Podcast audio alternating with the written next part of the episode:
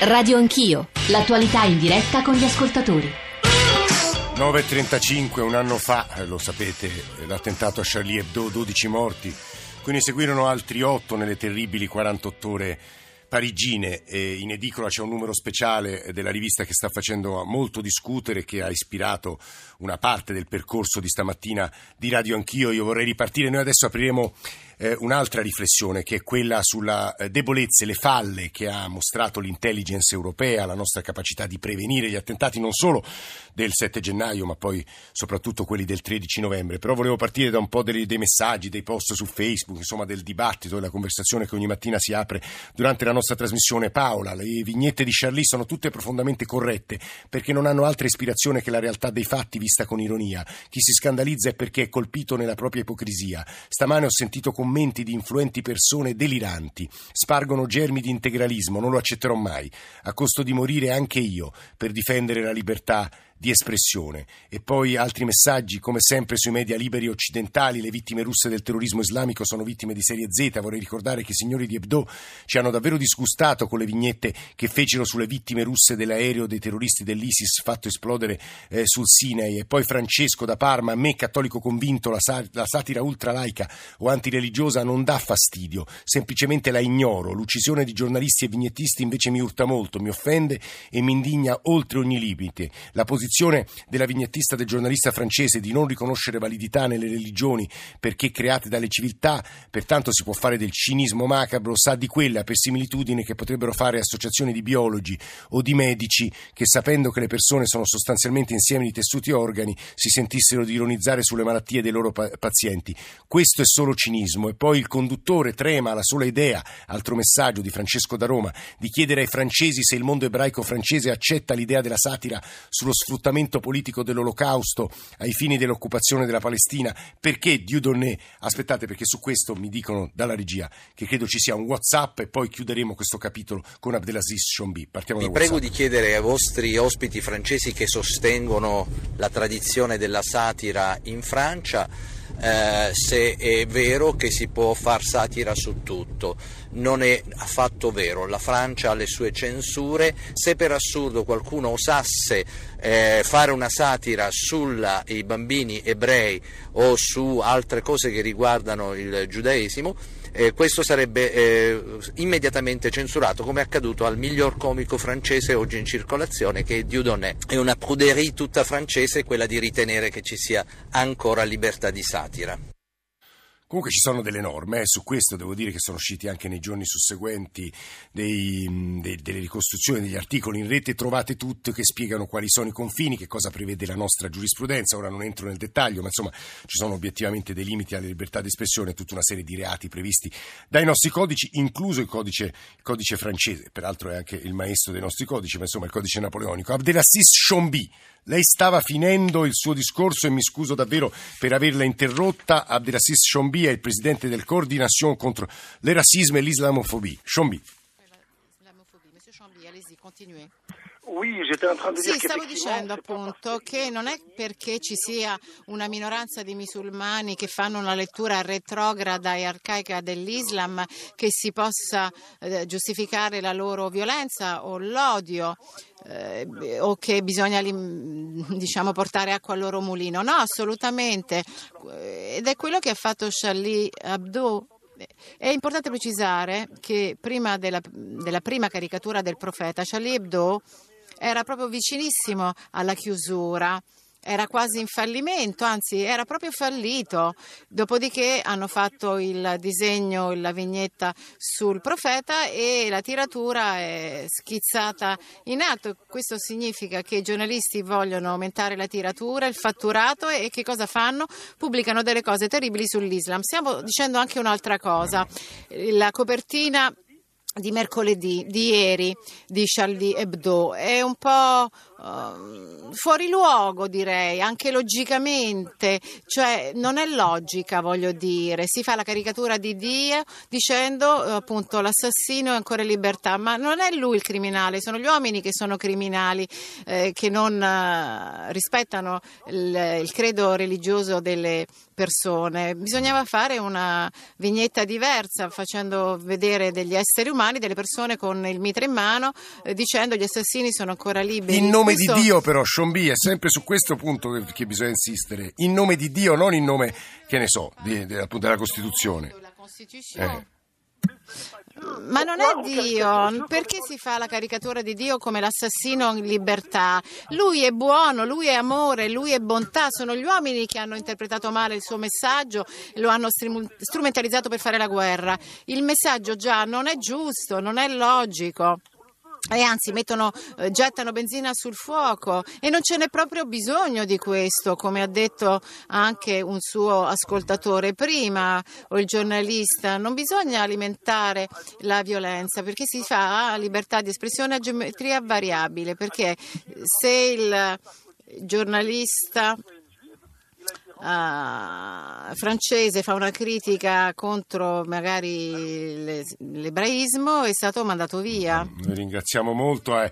In realtà quello che ci ha detto Chombi ci ha aggiunto delle considerazioni di grande importanza e meriterebbero ulteriori approfondimenti. Stavo cercando, e lo ringraziamo per essere stato con noi, stavo cercando una bella frase che un ascoltatore ci ha mandato di una grande poetessa polacca, Wisława eh, Zimborska. Se la ritrovo poi ve, ve, la leggo. C'è un aspetto importantissimo che noi dobbiamo trattare adesso, la terza pista che introducevo all'inizio della trasmissione che riguarda le falle di sistema. La nostra incapacità, la nostra, quella della polizia europea, quella della polizia francese, quella della polizia belga, di prevenire e nel caso di Charlie Hebdo e soprattutto nel caso del 13 novembre. Io saluto eh, Laurent Borredon, giornalista eh, di eh, Le Monde, si occupa in particolare di sicurezza e indagini delle forze dell'ordine. Buongiorno.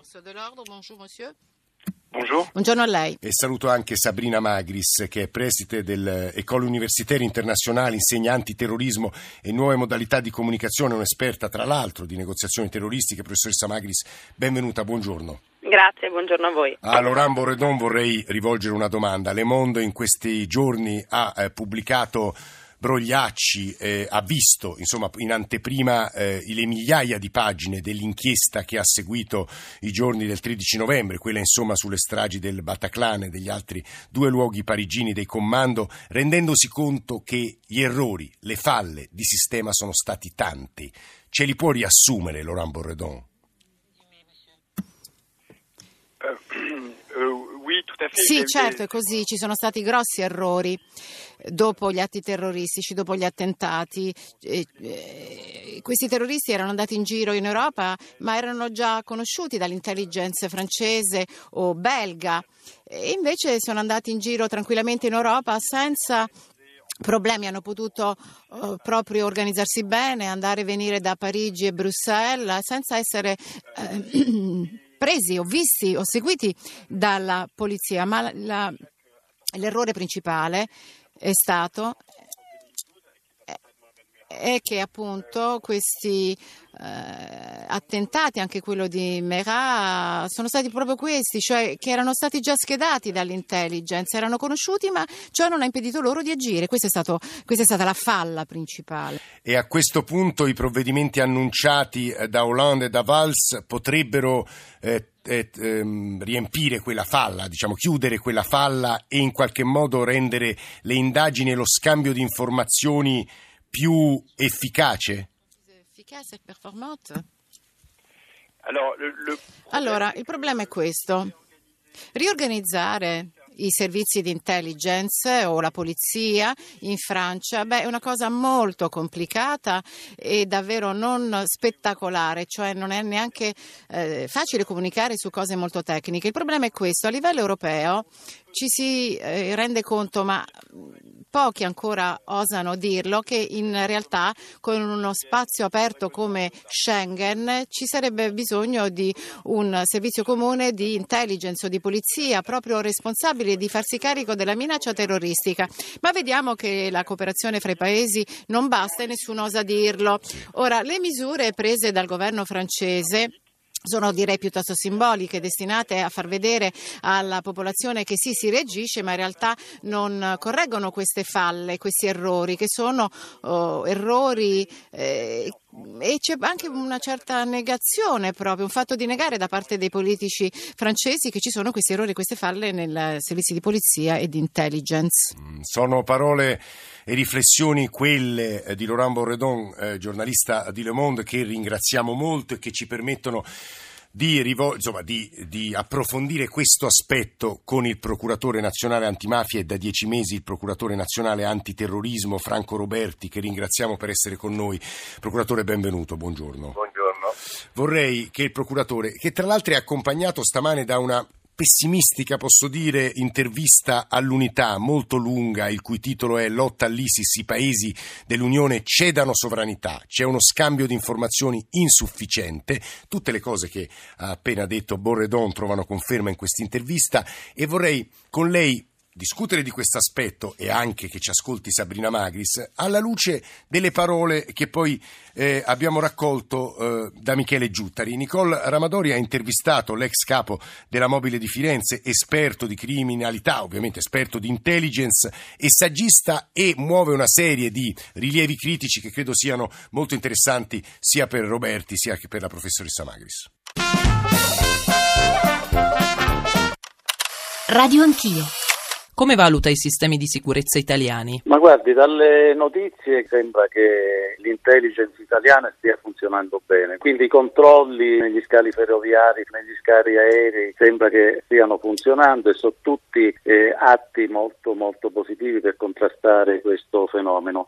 Quello di cui io avverto la mancanza, soprattutto da, da, investigatore, è l'assenza di una struttura investigativa specializzata. Da febbraio scorso però è stata istituita una struttura ad hoc, cioè la Procura Nazionale Antiterrorismo. Non crede sia sufficiente? Sul piano investigativo no, perché il fenomeno del terrorismo presso le nostre questure è contrastato da una sezione antiterrorismo delle Digos, dove ci sono del, dei bravissimi investigatori, però questo personale fa anche altro, fa ordine pubblico, fa lo stadio, fa le manifestazioni.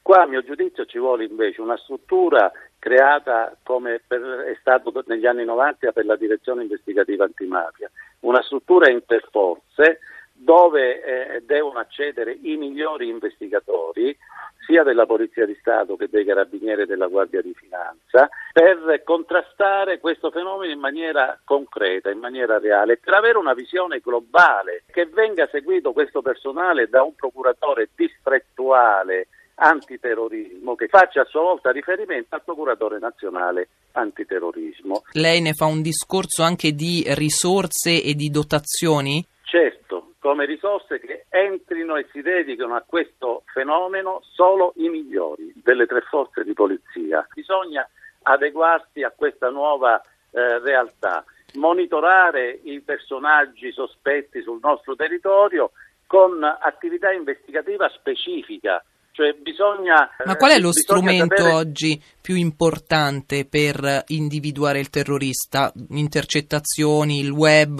Sì, la, il web, vedo che stanno lavorando molto col web, però va fatta l'attività sul campo, vanno monitorati con intercettazioni anche ambientali, eh, con controlli periodici, cioè bisogna sapere come vivono, che cosa fanno per evitare che possano operare o nel caso in cui malauguratamente dovessero fare qualcosa come è successo in Francia, sapere dove mettere le mani, sapere dove andare a cercarli, sapere dove andarli a trovare. È questo quello che da investigatore mi sembra che eh, forse un po' manca. Invece secondo lei, sempre a livello di intelligence, come sta funzionando la cooperazione internazionale? Intanto bisognerebbe organizzarsi a livello nazionale e farla funzionare a livello nazionale, sia come intelligence vera e propria, sia come attività eh, investigativa, repressiva che poi è preventiva. E poi occorrerebbe un coordinamento quantomeno a livello europeo nei paesi più sensibili, Francia, Belgio, la Germania. Ci vuole un, un coordinamento più realistico a mio giudizio, non secondo dei crismi burocratici. Franco Roberti, procuratore nazionale antiterrorismo e antimafia. Eh, poche risorse, scarsa cooperazione, scarso scambio di informazioni. È un'analisi troppo pessimistica quella di Giuttari, ma in parte credo condivisa da lei stesso, procuratore. Sì, io condivido i principi enunciati dal dottor Giuttari, siamo tutti d'accordo che serve un maggiore coordinamento, ma serve uno scambio di informazioni più tempestivo, in tempo reale se possibile. Non condivido eh, e trovo troppo pessimistico la, la, valutazione della mancanza di centrali di coordinamento, perché la Procura Nazionale Antimafia e Antiterrorismo è stata costituita proprio per questo, per assicurare il coordinamento investigativo. Non dimentichiamo che il Procuratore Nazionale dispone di servizi centralizzati di polizia giudiziaria anche per quanto riguarda la materia del terrorismo. Quindi il coordinamento, la quella che Giutta richiama la cooperazione, che io chiamo il coordinamento interno nazionale, funziona e secondo me i risultati si vedono anche attraverso diciamo, le attività di, di, prevenzione e di repressione che sono state dispiegate in questo anno. Mm. Quello che funziona meno e che io dico anche nella mia intervista è la cooperazione internazionale e eh sì. lo scambio di informazioni a livello internazionale. Ma perché questo? Tra l'altro, guardi, aggiungo, valgono quel che valgono, ma insomma il Censis è un istituto molto serio, gli italiani hanno davvero cambiato, alcuni italiani, otto si dice qua in questa ricerca, le loro abitudini, prendono molto meno la metropolitana, i treni, gli aerei, evitano i viaggi all'estero, evitano i cinema, evitano i luoghi affollati, la nostra reazione è in parte giustificata, ma la domanda che viene dall'opinione pubblica italiana è appunto, siamo eh, in grado di prevenire, i francesi e i belgi? Non si sono dimostrati in grado di farlo, o insomma ci sono stati i nostri servizi di intelligence e le nostre strutture di polizia giudiziaria, come lo stesso Giuttari riconosce, stanno lavorando molto bene. E ripeto, i risultati si vedono.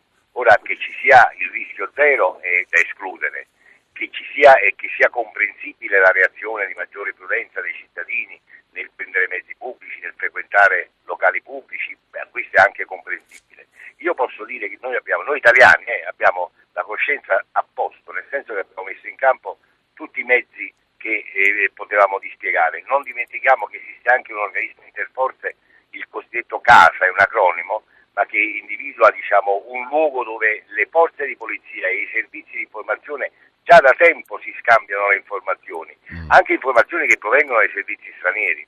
Quindi voglio dire, il coordinamento anche a livello investigativo e di intelligence c'è, le strutture perché, ci, perché funzioni ci sono bisogna farle funzionare bene. Ripeto, quello che è ancora carente è la cooperazione internazionale, ma qui abbiamo a che fare anche con il problema delle rogatorie che sono spesso molto lente, soprattutto per quanto riguarda le indagini sul web. Lei pensi che i provider sono tutti all'estero e quindi quando si tratta di fare una ricerca, un'indagine sul web, eh, bisogna fare la rogatoria a uno Guardi, procuratore, lei ha toccato un punto a nostro avviso delicatissimo, cioè le indagini sul web sulle quali la professoressa Magris, Sabrina Magris, preside dell'École Universitaire Internationale, è un'esperta. Eh, professoressa, ecco, anche qui a proposito delle cose dette eh, da Roberti, che cosa dobbiamo aggiungere e dove dovremmo incidere?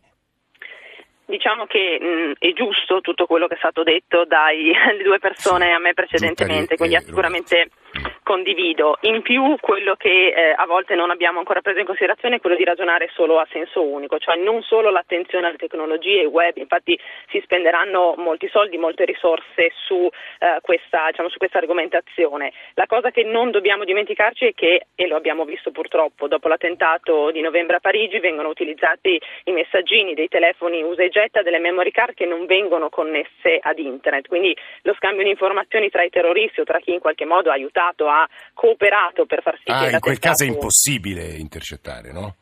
Esatto, in quel caso è impossibile intercettare come normalmente intendiamo l'intercettazione tecnologica, l'inter- l'intercettazione sul web. Qui si lavora su un altro tipo di intercettazione, non quella diciamo informatica, ma proprio delle persone del comportamento. Ecco, dove è stato lo sbaglio dei servizi francesi di aver azzerato completamente chi operava nel territorio. Purtroppo dopo l'attentato di Charlie Hebdo tutta una serie di operatori, quelli proprio che lavoravano non nell'analisi diciamo informatica, ma al contatto con le persone, sono um, stati spostati, quindi è venuta meno quella rete di rapporti che è funzionale all'importanza cioè, di essere in, nel infiltrati territorio. Infiltrati e informatori, professoressa, sta dicendo. Esatto, che questo sono la base da sempre a livello storico, a livello insomma eh, per antonomasia di quella che è l'attività di intelligence, la human intelligence che proprio lavora con l'essere umano, con i rapporti che sono poi quelli forse più, mh, mm, dire, più importanti nel dare informazioni fruibili e Scusi, professoressa, ma è possibile infiltrare le cellule dei, degli estremisti dell'ISIS eh, o dei foreign fighters che nei paesi occidentali, in Italia ad esempio?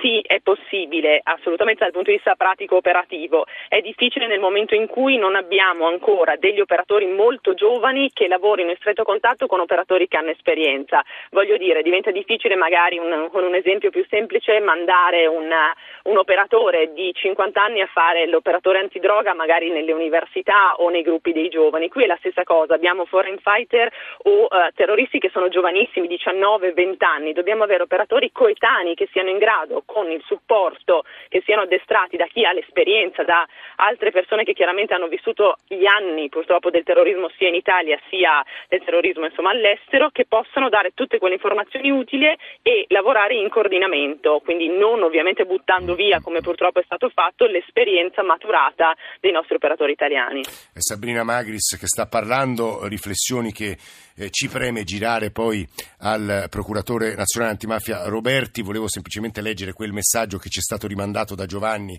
della Zimborska, grande poetessa polacca. Nulla deve essere sacro per coloro che pensano in relazione al dibattito che si è acceso nella seconda mezz'ora di Radio Anch'io. Procuratore Roberti. Guardi, io condivido naturalmente tutto quello che ha detto la professoressa e aggiungo, volendo sintetizzare, che le indagini sul web sono necessarie, anzi indispensabili, ma non bisogna abbandonare le indagini tradizionali, le indagini sul territorio, quelle che per esempio, come diceva Giuttari giustamente, portano a seguire i soggetti già identificati come vicini o contigui, addirittura appartenenti ad associazioni terroristiche, addirittura anche dopo che hanno scontato la pena. Per esempio abbiamo l'esempio del soggetto fermato dalla Procura di Bari qualche giorno fa, che sì. era un soggetto già condannato che aveva espiato la pena per associazione terroristica e appena scarcerato si era rimesso in gioco come reclutatore di jihadisti per l'ISIS. Quindi queste persone devono essere monitorate, lo sono, all'interno dell'ambiente carcerario e debbono, bisogna continuare a seguire anche dopo che vengono scarcerati. Ma noi abbiamo la forza e gli uomini, procuratore, per È un tutto. problema organizzativo, un problema di forza, di risorse, ma naturalmente se questa del contrasto al terrorismo internazionale è una priorità e non per dubbio che lo sia, e allora bisogna mettere in campo tutto quello che è necessario.